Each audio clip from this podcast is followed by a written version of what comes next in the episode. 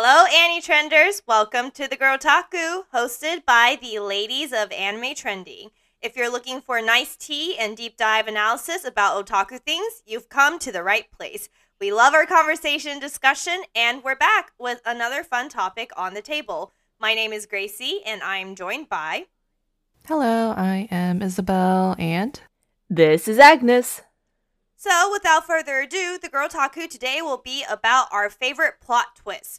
So I'm going to say this right ahead of time because even though I've already stated this before that our episodes will dive into spoilers, I think naturally the three of us just tried our best to stay straight away from very obvious spoilers just because you know i understand some people like to hear people discuss about anime and stories that they haven't yet read or seen myself included. I am that person. Uh, but in this case since we are talking about plot twists this is spoilers spoilers spoilers spoilers so please check our description of the episode to see which anime we are discussing because if there are any anime in our episode description are that are anime you plan to watch that you do not want to get spoiled on in regards to plot twists then do not listen to this episode until you have. So, with that out of the way, uh, Agnes, it is your turn to start us off this week. So, what are some of your favorite plot twists that you have seen in all the years of watching anime? For sure, yeah. So, this first one that I'm going to talk about is a plot twist that I discovered through the manga first because I was first a manga watcher, a manga reader before an anime watcher. Um, but it is Ogata's betrayal in Golden Kamuy. Oh. And I see this as a plot twist because when I was watching it and when I was reading it, Ogata kind of transforms from a soldier that was part of Su- uh, Tsurumi's intelligence army kind of defects to go along with like Sugimoto and Asirpa on their adventures. And over time, he kind of gets domesticated by Asirpa with the way that she like feeds him, with the way that she forces him to be more comfy with the rest of the group, with Sugimoto kind of acting as like his rival but throwing a lot of jabs his way. So throughout the journey, it feels like Ogata is very like he's turned from like a bad guy to a good guy. But in the end of season two of Golden Kamuy, when they are just about to free Asirpa's father from prison and ask him about the location of the gold, he is headshotted by a sniper. And it's not revealed until the very end of that episode that the culprit behind his death is actually Ogata, who immediately defects, takes Asirpa away from Sugimoto, and kind of like lies around her to try to figure out where the location of the of where of where the gold is and ultimately become a big antagonist at the end of season two and into season three. I, I say that it's like the biggest um I guess like plot twist for me was because I was always like reading it from the manga when I was in college. And the manga updates like fairly slowly due to cancellations that were online at the time and then you weren't you know there weren't a lot of published uh, volumes that were available at Barnes and Nobles. So when I read it at school, I it was I remember the exact time and where I was. I was in a public space. It was like 4 p.m. and I audibly let out like the biggest gasp in the entire common room. Everyone looked at me and I have a an upperclassman who also reads Golden Kamuy, and I was like yanking him by the sleeve. I was like, did you see? Did you see what this bastard did?" And I was like, I wasn't sobbing, but it sounded like I was in absolute hysterics because I, as a lot of people know in this podcast, I love Ogata. I have a very cute Nendo of him. Um, but I was like problematic totally faves. yeah, I problematic faves, yes. But I was like totally shocked that Ogata would not would like flat out betray Sugimoto and Asirpa. So I went like absolutely ballistic and I was like crying sobbing. For me, in that moment, I kind of knew that it was probably Ogata. So the bigger plot twist is when Sugimoto actually got shot. That was the part. Oh yeah, yeah, yeah, yeah. When he gets shot too, because that's when he gets his brain injury. Yeah, and you're just yep. like, oh my god, like Ogata actually hates everybody. Yeah, for because it's like when he first when uh, Asirpa's dad first got shot, that didn't surprise me because I was like, I'm like, this is too early. Like he's going to have to die in this regard right, for like the yeah. story to continue. But then the fact that right after that Sugimoto gets shot, I was like, whoa, whoa, yeah. whoa. so yeah, and it's uh, it's really interesting because now that I've finished catching up with all the manga since the manga has ended in Japan there's a lot more plot twists that come up with Ogata regarding that. So it's just very like wow to see it like all the way until the end. It's a wild roller coaster. Golden Wow. Kamuy has a lot of good plot twists. Sorry, Isabel, go on. Oh no, I just want to know, Agnes, has your like, uh, I guess perception of Ogata changed throughout all Oh, these yeah. plot twists? It has totally changed, and I absolutely love it because he was like, Ogata shows up in episode two of Golden Kamuy, and he's like a nobody on screen. He gets like shot between the jaw. He gets like shot by a Sugimoto. He goes rolling down the hill, and half of his face gets mauled by a bear. And that's like a pretty common occurrence with a lot of the soldiers that are lost in the first season of Golden Kamuy. But he steadily see as the series progresses, Ogata becomes increasingly more unhinged and more psychopathic and so apathetic by the end of this series that it's kind of crazy. And then his whole backstory like contributes to the way that he is too. So it's really wild to see. And I was a bit disappointed though that in the anime they didn't animate actually his first reappearance into the series was at the barber shop that has which features a really great showdown between him and um and Hijikata, which kind of like threw me off a bit because that's the only way that he's actually re- properly reintroduced into the story instead of kind of like thrown in there into season two. Um, but yeah, definitely my perception has changed with him over time, and I just love it because he's just very complicated as a problematic favorite. I remember, and uh, this is actually not the biggest plot twist for me for Golden Kamuy, but the one that was the biggest plot twist for me, my jaw genuinely dropped. Which which one which one was your favorite plot twist? Because I've read a lot of the manga, so oh my gosh, it was not Tsukishima. Oh gosh, uh, Hochu Otsuka's the main oh antagonist. Oto, oh Otonoshi's oh reveal. Oh man, that was yeah, yeah. I yeah. was also shook. I was like, I remember Oh, Tsurumi, Lieutenant Tsurumi. Uh, Yeah. Lieutenant Tsurumi's like backstory when it got revealed, I uh, like I genuinely went, yeah, Like, that that was also me reading the manga too. But I think I was more shocked with all of that while reading the manga, not so much with the anime, but because Ogata is my problematic favorite, that like tops everything else. Yeah, for sure. I think what got me the most is that so Hochu Otsuka-san, who voices uh, Lieutenant Tsurumi, he has a very distinct voice. And Yeah. so uh, he's he's a very famous uh, voice actor and uh, He's overall uh, very famous Jiraiya's. I believe he's Jiraiya's voice actor from Naruto. right? Yes. Overall, he's a very famous voice actor, very well known and stuff. So you'd think that you'd be able to tell it's his voice because I do genuinely think it's very distinct. But the man, you know, it proves like he's proven his acting chops before. And this was just honestly another reminder to the skill that he has because he that was the same voice actor voicing a younger Tsurumi in the whole backstory that I'm not going to give away in this case, like what the backstory was. But that was the same voice actor, and I could not tell that that was him until Yeah. the yeah. reveal. And I actually went back and listen to the the clips of it, the younger clips of it, where I was like, "Oh, that is him." It like he did such a good job of masking his usual pitch and tone that it genuinely flew over my head. And so, Yep. Yep. They did it like I feel like they did a really good execution of that plot because it's like it's so it's the the feeling hits different between the manga and the anime, right? Right. When I read the manga, I was more shocked because it's like it's so subtle in the manga. There's like a lot of subtleties in Golden Kamuy in general due to uh Noda's pacing of the panels and also his art style. So you have to like pick that up from the manga. But then when you have it in an animated form, it's not so much now of his subtle art style, but it's now the voice acting that has to kind of like carry the rest of the series. And I think they did a fantastic job. and the voice acting can give it away. That's how Yes. some of the plot Yeah. twists um didn't work for me Right. in the anime because I've not for Golden Kamuy, but just overall, like I've right. Once I've gotten used about, to I think we talked about Erased was another example of how yep, like the voice acting mhm. gave it away because Yep. everybody who read the manga for Erased did not know who the uh, antagonist was, right? Mhm. But by like what, like halfway through the series, like they revealed first time the antagonist's voice, and everyone's like, "Oh, we know exactly who it is." Right? Exactly, exactly. And so it's like so that was a hard thing to like pull over my especially someone like me who's watching like 20 anime a season. Like I have just from sheer volume of like content I consume, my brain has already pretty much memorized of what certain voices sound like and stuff like that. And it Mhm. still slipped right past me.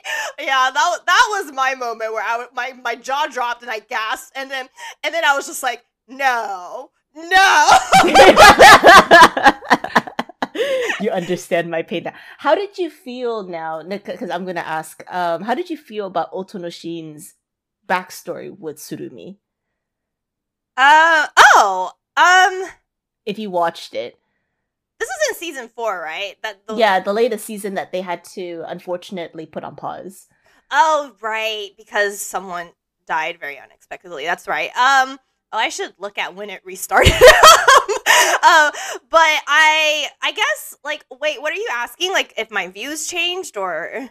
No, so like you mentioned like how because like that's one of the other big plot twists was oh, how Otonoshin no. ended up in Tsurumi's uh like regimen. No, so that one did not surprise me in this case. Okay. I think I think it's because at this point I could already tell that um I mean, it's past the the very heart wrenching, really, in my opinion, backstory of Tsurumi, where I'm like, he's turned into the person who's like the great manipulator. You know, he reads people and he manipulates them too, and he says exactly what they want to hear to get him to get them to act the way that he wants them to. So at this point, anytime that he's involved where it's past that backstory, uh, which is you know most of them are, I'm kind of always suspecting him. You see, you know what I mean? Gotcha. Yes, Yeah. yes, yes. Okay, gotcha.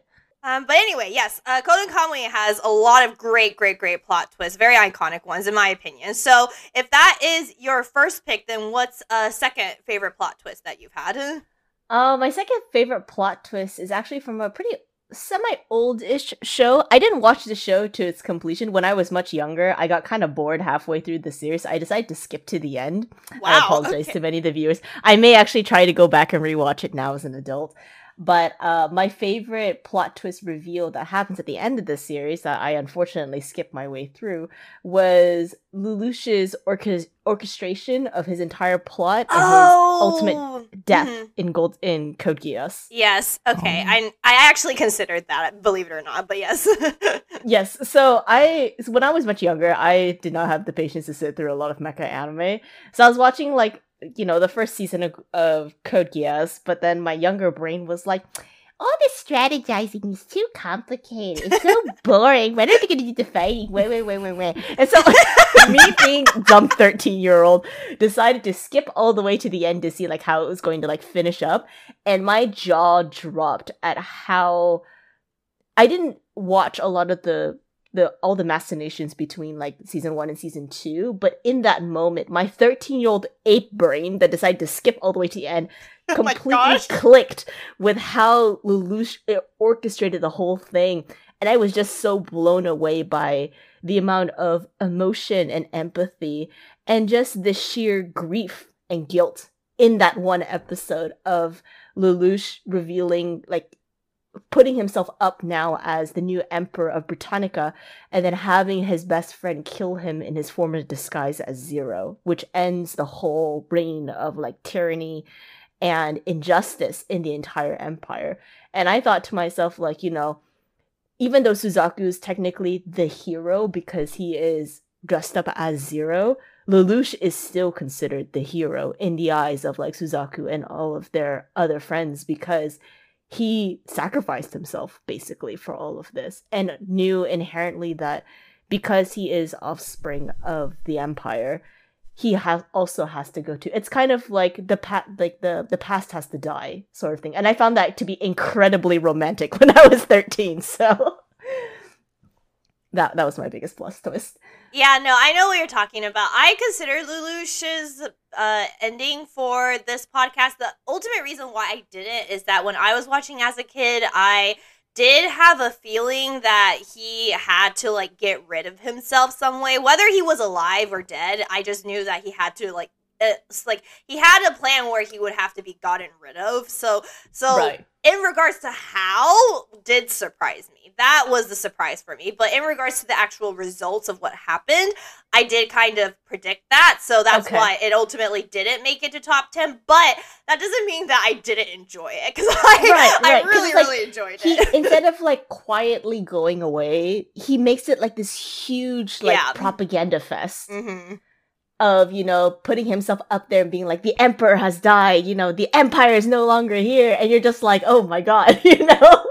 I also 13 did like the fact was that like it wasn't even an assassination scene, as in like you know quietly someone comes down like No, them it- out. Yeah, it was like huge. It was like almost like a like an actual revolt kind Yeah. of like revolution kind of. yeah, and I think that was really the cool. purpose of it is for it to Right. seem like a revolt. So Exactly. So yeah, that was like the that's why I saw it as like a big plot twist because like nobody saw it coming. Everybody thought that Lelouch was going to like take back Britannica and like make it a better place for everybody, but now he he knew he had to go. Yeah, exactly. What about you, What Isabel? G. Did you watch Code Geass?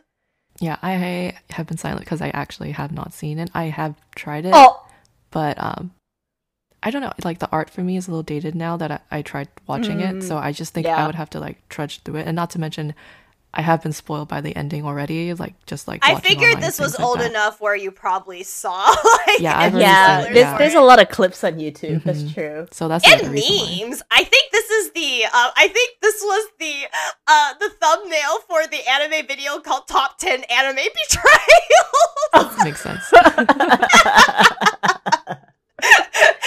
I I recognize it as a meme. So that alone, I feel like you probably have been spoiled by it. yeah. So, mhm. Um, I I when you were saying like the older art style, I was like, ah, yes, the pointy chins, the very very pointy chins. Pointy no, no, chin, but it's not just hair. the pointy chins. It's the long, unrealistic legs.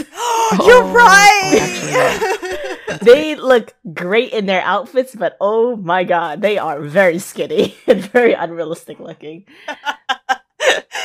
oh gosh, yeah. No, I I really liked Code Geass as well. So I'm glad that the second one that you spoiled Isabel on is definitely one that she most likely would have already been spoiled on. So, oh man, yeah. No, Code Geass was really good, and I guess. So, are you considering finishing it now? Or okay, sorry, I have a I have another question. Did the jump confuse you at all? Because I feel like No, okay, it did not confuse me at all because, like I said, like I had an inkling near the end of season one that something radical had to happen, Mm, okay. and I don't know why my 13 year old ape brain decided to become 17 year old and understand everything, even though there's like no context for season two, but it somehow did. Okay. Well, I mean, very Um, impressive. so I I can't I don't know how else to explain. I'm not bragging. That's just how I remember the ending, and I'm just like so enamored by it. But yeah, I don't. Otherwise, I don't remember anything else. Petition for Um, Agnes to debut her little Agnes voice every episode. I sound like a gremlin, don't I? Oh my god, it's so boring. oh my gosh. no, no, I don't want to revisit those days. Those are dark days. uh, what was your What was your second question? Oh no, I I've changed my mind on the question. Okay, okay, so- okay.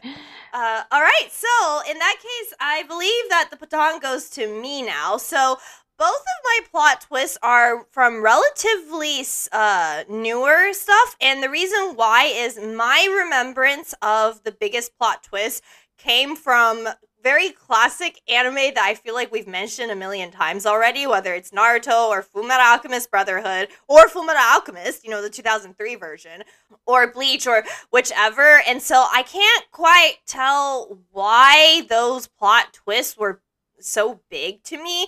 And it could just be because I watched those when I was younger, where I hadn't really caught on to, you know, story formats and typical plot beats yet. So it was overall just easier to get me in regards to a plot twist. So, or I'm like, maybe those just had more plot twists because they were longer. And so I, I really don't know why, but most of my plot twists were related to those anime that we've talked about and heard about a lot of times. So I wanted to avoid that. So as a result, the plot twists I have picked are from more similar, or sorry, from more recent anime. So with that being said, the first one I want to talk about, and I do know we all know this one, so I don't feel bad about spoiling anyone.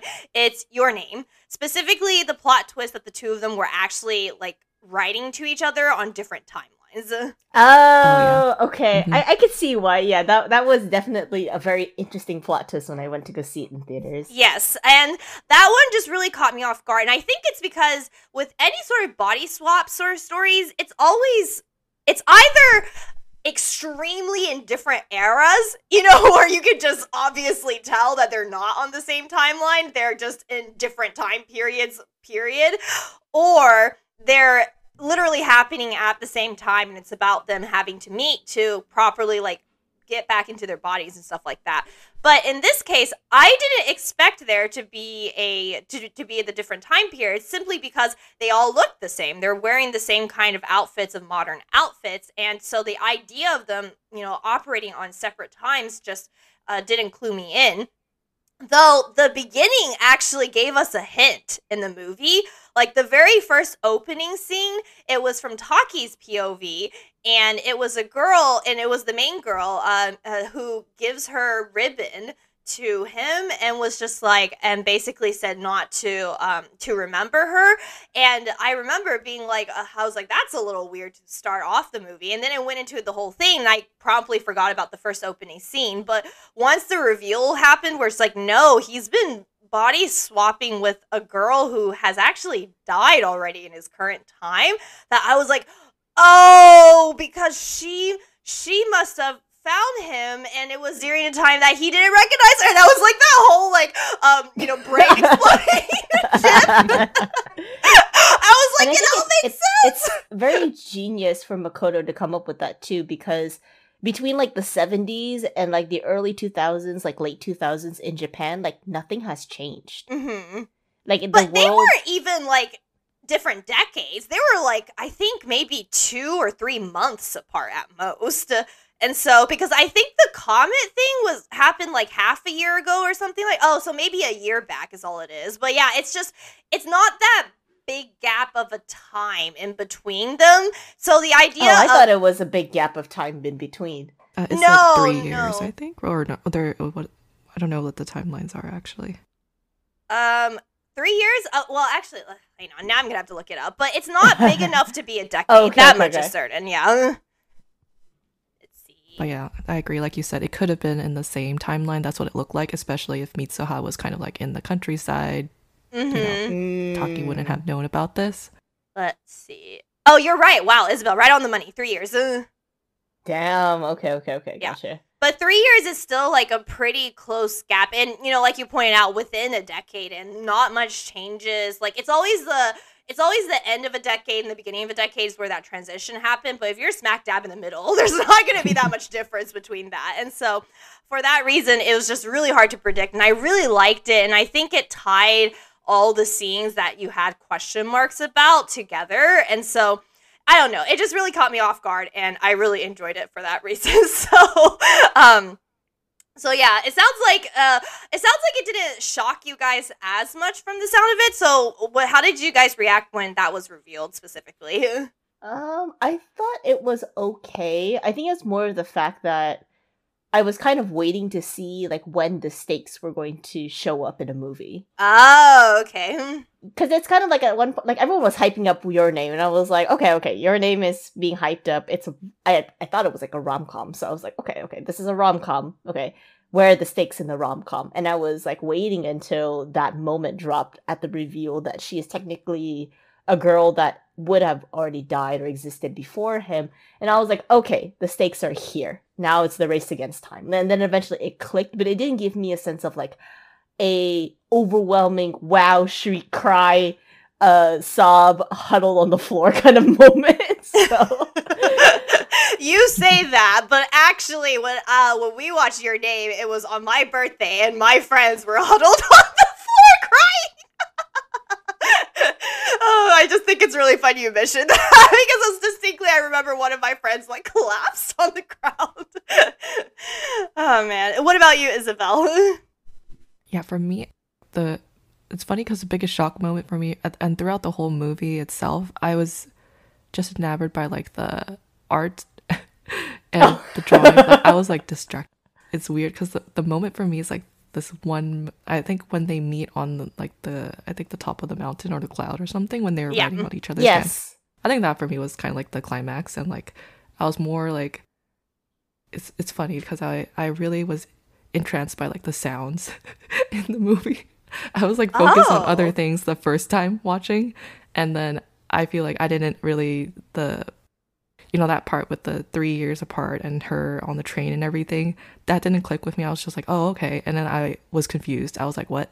I was like trying to figure out. Yeah. she snapped right back to reality and was like, "Uh, wait, I missed yeah, something." yeah, exactly. But I don't blame you though. I was watching uh, a lot of YouTube videos with like Emirichu, that really popular uh, anime YouTuber, and she also mentioned that she was so distracted by because she's also an artist YouTuber, and she was so distracted by the visuals of your name that she completely forgot like the more emotional like time skip gap and the fact that she's now she's dead but now alive kind of thing. She was just like. Oh my god, yeah, I totally did not register in my brain. So I can see why you reacted the same way too. Because Oh my it is, like, gosh. so visually stunning. Actually, you are also reminding me of one of my friends. So at first, he didn't like it, and he said that it confused him. But then on the second rewatch, he really liked it after that. And we had talked about it over Hot Pot one day, and he says that he thinks it was also because he got so distracted by the visuals and the sound and like like sort of what's going on on screen that his brain just stopped paying attention to the story or didn't properly log the story. That is so interesting.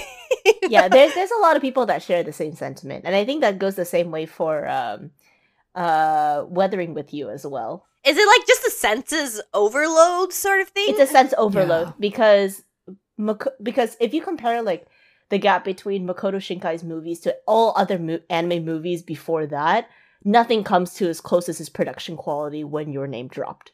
Mm.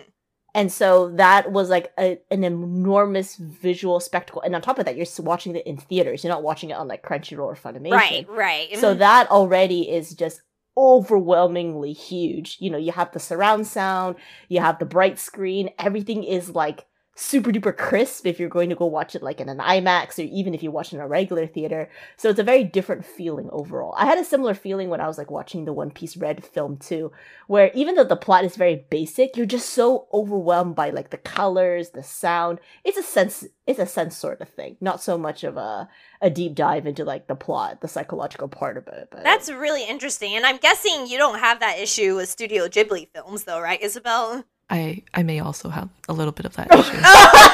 okay, okay, got it. I'm distracted visually is is probably the best way to describe it. I, I have to watch the movie at least maybe twice to I actually mean, understand. to be honest, like who wasn't getting hungry when they saw Calcifer cooking eggs and bacon? Let's be Oh, real. yeah. Oh, I was admiring the man. So, the dramatic man. Okay, okay, okay, you know I like my inks.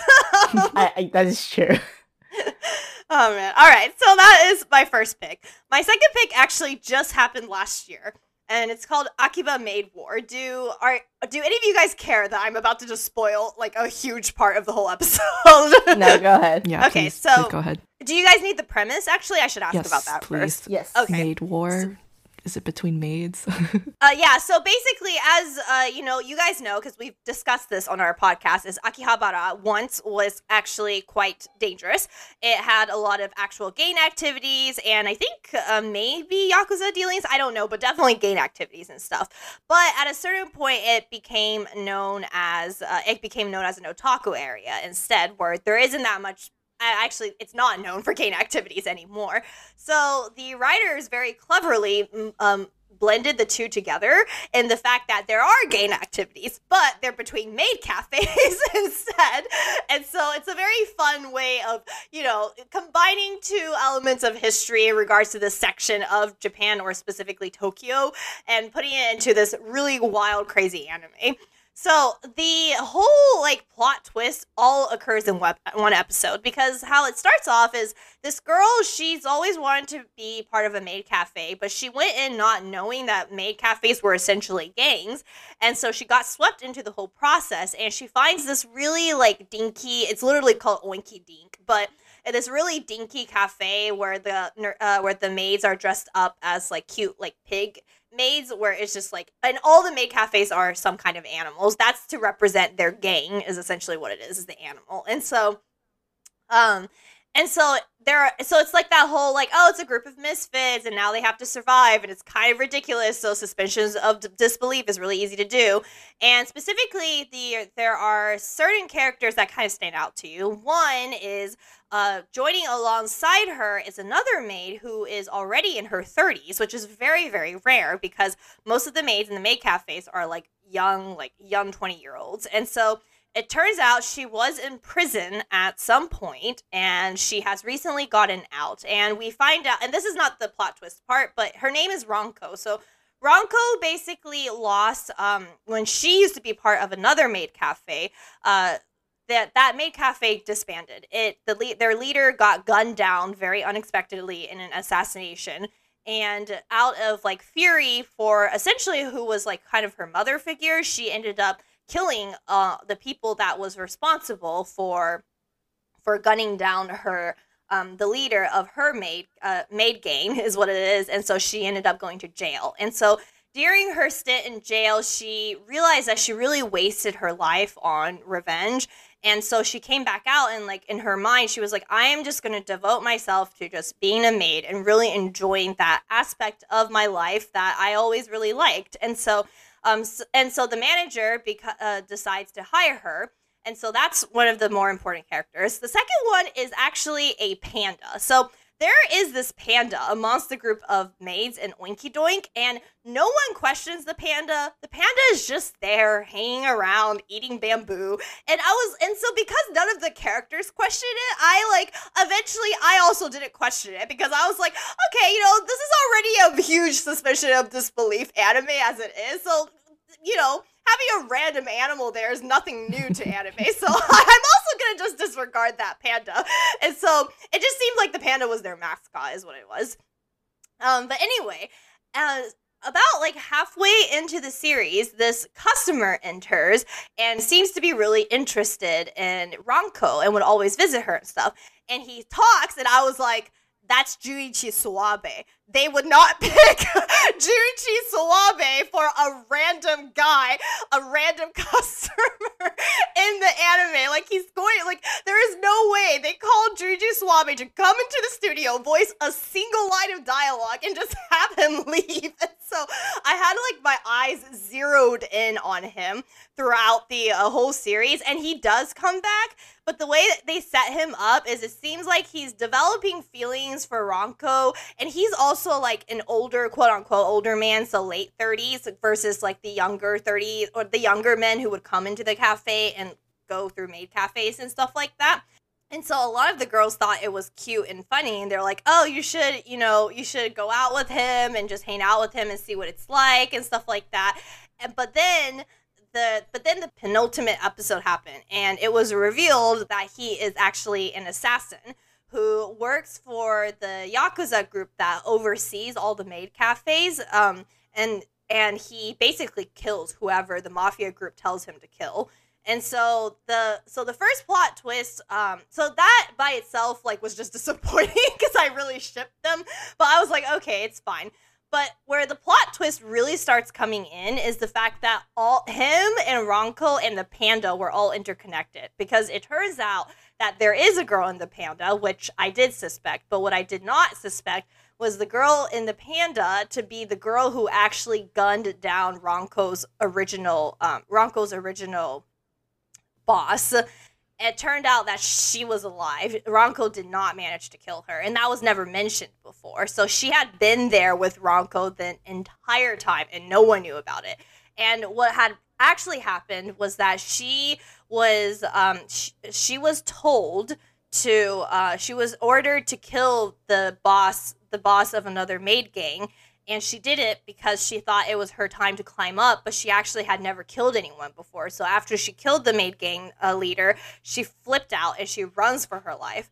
And then um, who she ran into uh, was this other was this customer, aka Junichi Suwabe's character, that she had felt like favored her and uh, liked her and would come visit her a lot. And it turned out everything was set up. The people the people told her to kill them, never w- were going to promote her. They were just going to have her killed off once she did her job. And so she managed to get away from him just uh, sh- through like sheer trickery and manipulation. Um, but then after that went into hiding. And literally her hiding was just buying a panda suit and like hanging out around the corner. So that reveal was very shocking to me.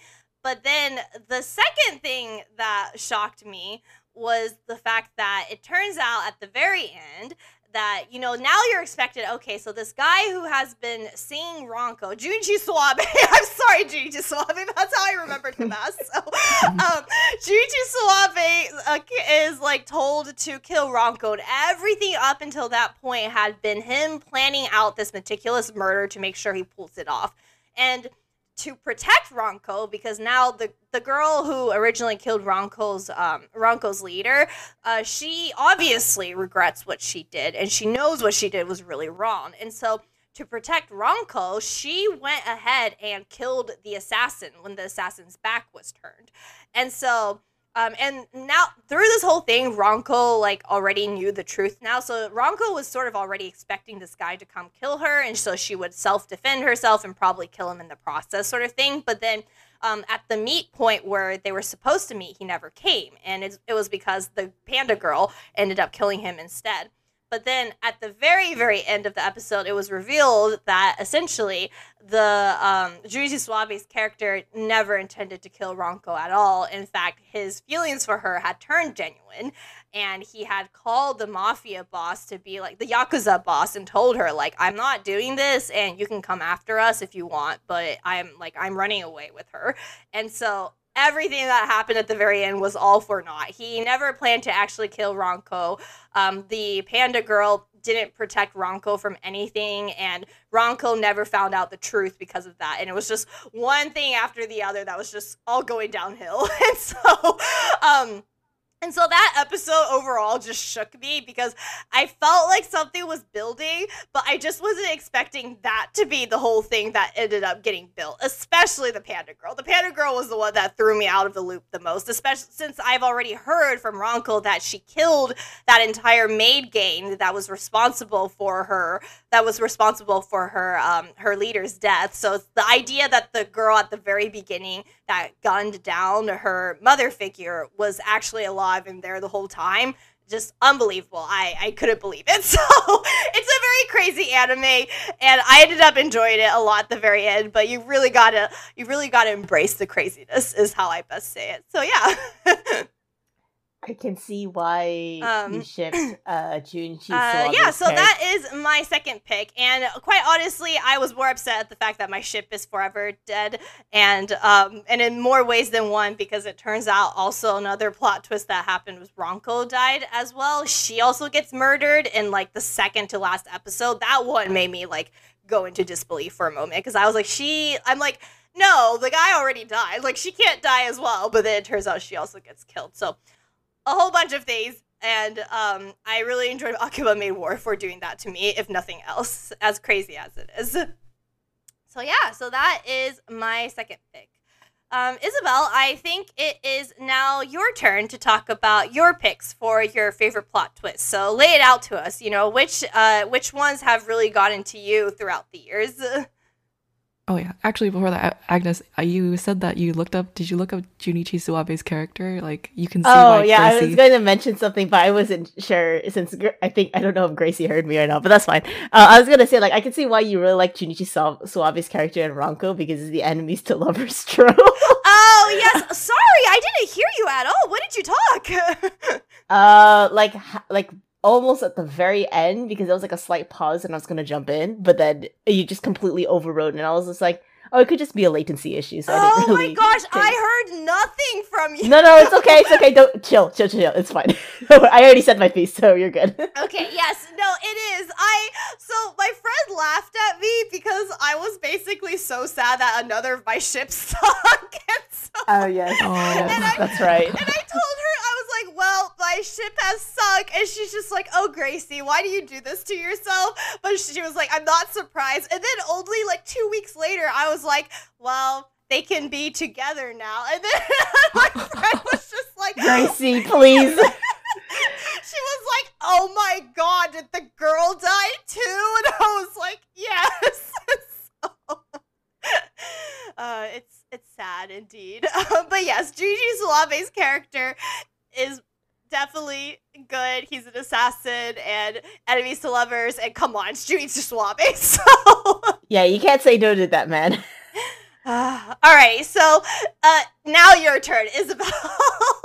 Unless I missed questions from you as well, let me know. Um, no, it's fine. I definitely just wanted to hear what Agnes had to say because I was curious. But but yeah, we can move on uh, to my picks. Uh, the first one I have is from 2015 anime called School Live. Have either of you seen that one or School Live? Yes. Only the title sounds familiar, but I don't know the premise. I Okay. do not know school life. Okay. Yeah, it's like one of the. If you look at the cover of the anime, it looks like a. Oh, I know it. Okay, I, I understand why you chose this. Okay, I understand Now. I think the plot twist happens in the first episode, so I don't think I'm yes, the spoiling plot too twist much. happens. In, no, So, um, but that plot twist like had me in for like for watching the whole series, just because based off like kind of like the image, like if you look it up, it's it looks like a cute girl, kind of like school anime, like these school. I think they're middle schoolers, is what it is. I think so. Yeah. Yeah, and so I I didn't plan on watching the show ba- when it was when it started airing, um, but my friend recommended to me. He was just like, "You just have to watch it," and I was like, "Why am I watching this you know cute girl show that looks like they're middle schoolers?" Like, I didn't expect much, and it's definitely like starts off that way. Like the main girl that we kind of follow, her name is Yuki, and she's just you know having a you know good day at her club and talking about talking to her classmates and everything about her day and just complaining about, you know, school stuff or things that happen. So in the first half of the episode, for or majority of it, I just was like, you know, this this seems pretty normal. But at the end, this is kind of like where the twist happens is that another um, one of her club members comes in and tries to pick her up, and we see the world from her friend's angle, which is the girl Yuki. She's actually talking to nobody in the classroom. The classroom has like smashed windows. Like it's a totally bleak atmosphere. And the reality is they are in a zombie ac- apocalypse. Um, and the i think it was like the four members are the only surviving girls in the school. And they have barricaded themselves on the upper levels of the school and like the um and the school grounds is like filled and littered with like zombies so a lot of their classmates who had turned into zombies so it's interesting, like that hooked me, and I'm like, okay, I did not expect that. Like this has taken a dark turn, and um, oh, that is bleak. Yeah. oh yeah, definitely. And then and then we kind of you know that pulled me in, and then the rest of the show is kind of it doesn't have too many more plot twists. It's just more like how the girls are surviving, right, and things like that, and then how they feel, and not only that, like mentally, I feel like they're also, you know, kind of like battling with reality. And then also Yuki who's basically using her kind of like delusions as a coping mechanism they kind of have to keep it you know lighthearted for her.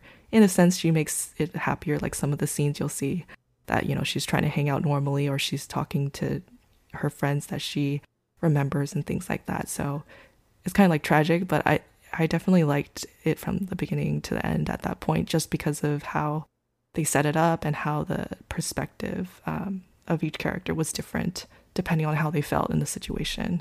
But yeah, Agnes, you had you had seen a little bit of this about this or seen clips of it. Like, what did you think? I I didn't see clips. I just knew like it was like that drastic shift between that it was it starts off as very like happy go lucky girls, cute girls do cute things, and then suddenly a zombie apocalypse. That's all that I knew about it. Um, because I saw that it was there were a lot of people that were watching it, and that was like their biggest plot twist when they were watching uh Gakkou Gurashi. I didn't know it by its oh, English name Mhm. at the time because I think I don't remember if it was actually localized in the US at the time, like officially, like by Crunchyroll or Funimation, but I knew of it of its Japanese name. So that's why when I saw the visual, I was like, oh my god, I know exactly what you're talking about because I know the Japanese title. I've never heard of it, but that's a stellar way to get people's attention, honestly. um, even with the way you described it and how like it goes through Yuki's point POV. I I also love POV POV shifts. Those are like that's like one of my favorite Mm, writing mhm. techniques anyway. Like just using different perspectives. I mean that's why I liked 86 so much was when uh, especially in the first season when they basically showed the same day but just through two different people's eyes. Like i love that sort of thing. So when you said that it shifted to that pov i was like oh no. Oh no. And it was like revealed like what actually was the truth. I was just like oh but that's very effective. So i am um i think that is a stellar way to begin the series. And it's definitely a plot twist even if it is at the very beginning. So Oh, and just to clarify, actually, Yuki is 18 pre time skip. Oh, So she's in, actually in high school. Yeah, this, these are these are high schoolers. these ain't middle schoolers. oh, okay. Very shocking though, I guess, because uh, the art style makes it look like way too cutesy. So you think that they're middle school. I, I don't blame you though. I also thought Mhm. they were middle school. I guess maybe they did that on purpose to to scare the whole like to sell the whole twist. Yeah, they definitely look like middle schoolers. That's true because you have stuff like that during that time, like um, High School of the Dead, right? Obviously, it's it's high school, um, and all the characters like look more aged up, and you're expecting like bleak, apocalyptic takeover, whatever. But as compared to uh, Gakkou Gurashi or School Life, where like everyone looks really cute, and you think that it's oh, it's like a very innocent storyline. Yeah, exactly, exactly. Oh man, no, that's really good. So it was good, like the whole series. Like I hope this isn't like a one hit thing where the first episode was amazing and the rest wasn't as good. Yeah, the rest was pretty good just because, like, kind of like determining which perspective was true or not, right? Because we're following Yuki, and so I think it kept me interested. It wasn't something, it didn't play out kind of like a typical zombie apocalypse. Um, and also just trying to see how the girls, um, you know, try to deal with everything. And I do believe it does need a second season just because I think that either, I think the manga or whatever the source material was um, has a second part that wasn't animated. So it feels it feels Oh, inc- it feels didn't know. complete in itself, but there's more to it that we didn't really get to see. That you know, trying to see what actually happens to the girls later on. So it's not yeah, it's not complete in a sense, but yeah, I wish it, it's been a long time, so I don't expect a season two, but maybe reading the manga or something like that. You'd be Mhm. surprised. I mean, we got that Spice and Wolf Unexpected sequel that's coming out Yes, sometime. Spice and Wolf, let's go! My favorite. I may have not known economics when I was 13, but it was still great. I like kind of dread it because I'm like, I know they were doing accounting. So I'm like, am I really just gonna watch an anime about accounting? oh gosh, but yeah, no, I uh, so ultimately, uh, I guess my last question is: Was it scary at all, or because I know the tag officially is horror because I'm guessing zombies are involved, but did you think it was scary? Yeah, I didn't think it was too scary. I think they definitely had some you know, kind of scary scenes, but um, but yeah, they didn't make it like too bad. Like kind of like, you know, one end is like cute and one end's like super gory or something like that. I think they kept it relatively balanced. Mhm. Okay, cool. Alrighty then. So if that is your first pick, then what is your second pick for a plot twist? Uh, Yeah, my second one it shouldn't be a surprise, but I I chose to go with Attack on Titan just because there's so mm. many plot twists in that one. Mhm. Um, specifically, I, uh, it was the one where Reiner, Reiner and Berthold are, are revealed to be the armored Titan Right, right. and the. Colossal Titan. I think that was shocking to me, just because I didn't expect them to be Titans. Uh, I saw Annie as a Titan early on, just because I was like a female Titan. She has like yellow hair or blonde hair, and I was like, it could only be Annie. sense. There's a connection here between Yeah. the hair color. yeah, so I could see that. But I think with the armored titan and colossal titan, you you basically couldn't tell who they were. And so when it was revealed that it was those two, I was that kind of like threw me in for a loop. And um not only that, like the reveal, like how it was revealed was funny too, just because I think Reiner was kind of um kind of pressured and just a little bit also maybe anxious or something like that. But then like he I don't know if you guys remember this, but they had just re- um, rescued Ymir, and this is in season two. And Reiner's just kind of like talking to himself. He's kind of, he doesn't seem like he's himself. And he reveals to Eren just kind of talking like, whereas everyone else had stepped away to go do the next thing, he like pulls Eren away. It's just like, hey, so, uh, you know, me and Bertold here, we're the armored titan, he's the colossal titan. And I think we can like make this all work. Like, Eren, if you come with us to our hometown. And I was like, what? When I was watching, I'm like, what the heck is going on? I, um, and then Eren too. He's just like, yeah. Do you think I would just say, okay, sure, let's go. I'll I'll come with you guys. Um, and it was funny because it's just revealed through a conversation, and then um, what happens after that is that you know Mikasa overhears that she's like ready to like rip their throats out. She always is ready. Mhm. Yeah, yeah, that girl's on the edge constantly. But yeah, I just felt that the the real being a conversation is like something you can rewind to. Like, did I hear right or right, or what is he doing right now? Like, what's his whole idea? And and to some extent, Eren is also kind of like maybe like I don't know if he was acting, you know, um, but I think they were definitely on edge after they had they realized that Annie was a Titan and everything, and everything that happened with Ymir. So, but yeah, I really love that part, and then not only that, kind of like the battle that happens after that. They all go, go into Titan mode and start battling each other out. Um, and then the, I really love those action sequences as well. So that I feel like that was kind of like one of the highlights, or one of the many highlights in season two for me in Attack on Titan. And then um, that also, you know, I feel like made everyone question, you know, what is their hometown and where they came from, which is where you know we get season three and everything. Um, but yeah, the, that's kind of like the scene that I thought was interesting to me in that season. Uh, what did you guys think when you figured that out or saw that? I think I completely blanked out during season two because it was just so long. Oh, okay. it was in the sense like they kept they kept. Uh, I think I was I was trying to watch between like season one and two and trying to keep up with it, but I think my shock factor for the reveal of Berthold and um Berthold and Reiner kind of like fell off for me because there were so many instances in season two that I was so bored with, especially with Eren being like, Where are you taking us? Where are you going? Where are we going? And like they won't answer him and he keeps asking the same questions throughout the entire season. And so at that point my brain kind of just like zoned out and I just was not paying attention to it at all until like the very end. Um, but I can definitely see why like a lot of people saw it as like a big shock factor. I think I was more shocked about Ymir's transformation into a Titan at the end of season two. And then later, my biggest shock factor for Attack on Titan, because I only watched up to this point, would be the reveal of more lands by the end of season three. Oh, okay. Well, then that was just my personal take because I felt like season two was not as exploratory enough in terms of like the world building, so that's why I didn't feel that connect of the shock factor of Berthold and Reiner being Titans.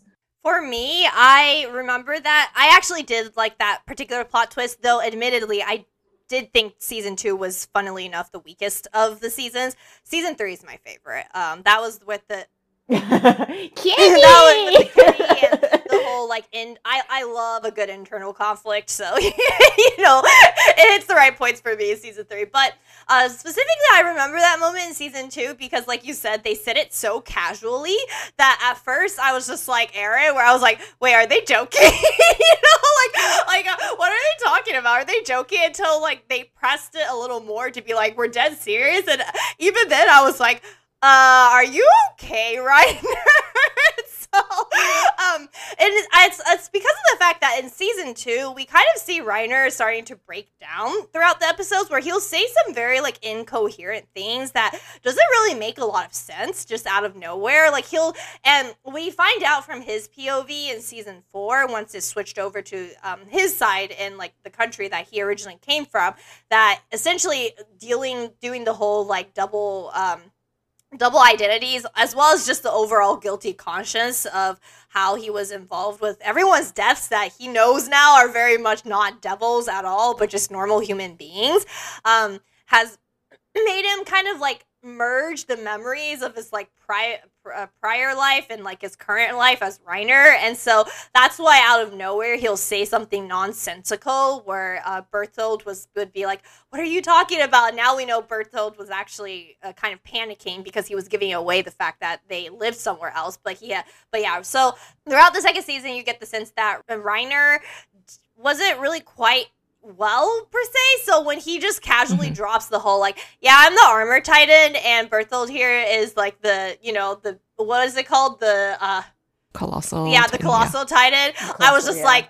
Yeah, is he okay? because I feel like throughout the second season he hasn't been very okay. And then it was like, oh, oh, oh, he's being real.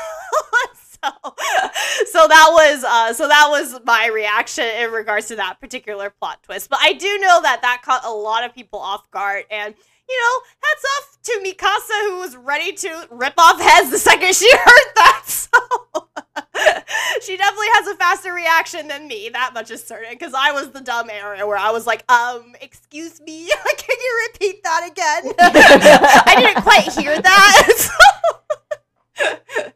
um but yeah, so I I feel like how we are with Attack on Titan is Agnes doesn't really like it. and then I'm like more in the middle where I'm like there are highs and lows. And then Isabel, I feel like you do kind of like it. Correct me if I'm wrong. oh yeah, I definitely like it. I just feel sad that I I need to go back and like watch it or read it just because I feel like there's a lot of things that I've forgotten or like there are a lot of details um, that I I want to know before I go into the final part. So that's kind of like my goal before the final season, or I guess gotcha. the first part of the end it comes. But yeah. Let us mm-hmm. never forget that we made an April parts. Fool's joke saying Attack on Titan final season part two, part five, final, final, and then it's turning out to be true. So. Oh, that's true. Yeah. we are future seers, guys. Alrighty then. So I think that sums up our discussion for our favorite plot twists. Uh, you know, thank you everyone who did decide to listen, either because you guys don't care about getting spoiled, or either because you guys already know the plot twist, so you just want to hear us on how we reacted to it. But next week we will be back with another fun topic, and I hope you'll be here with us next time. Bye everyone. Bye bye.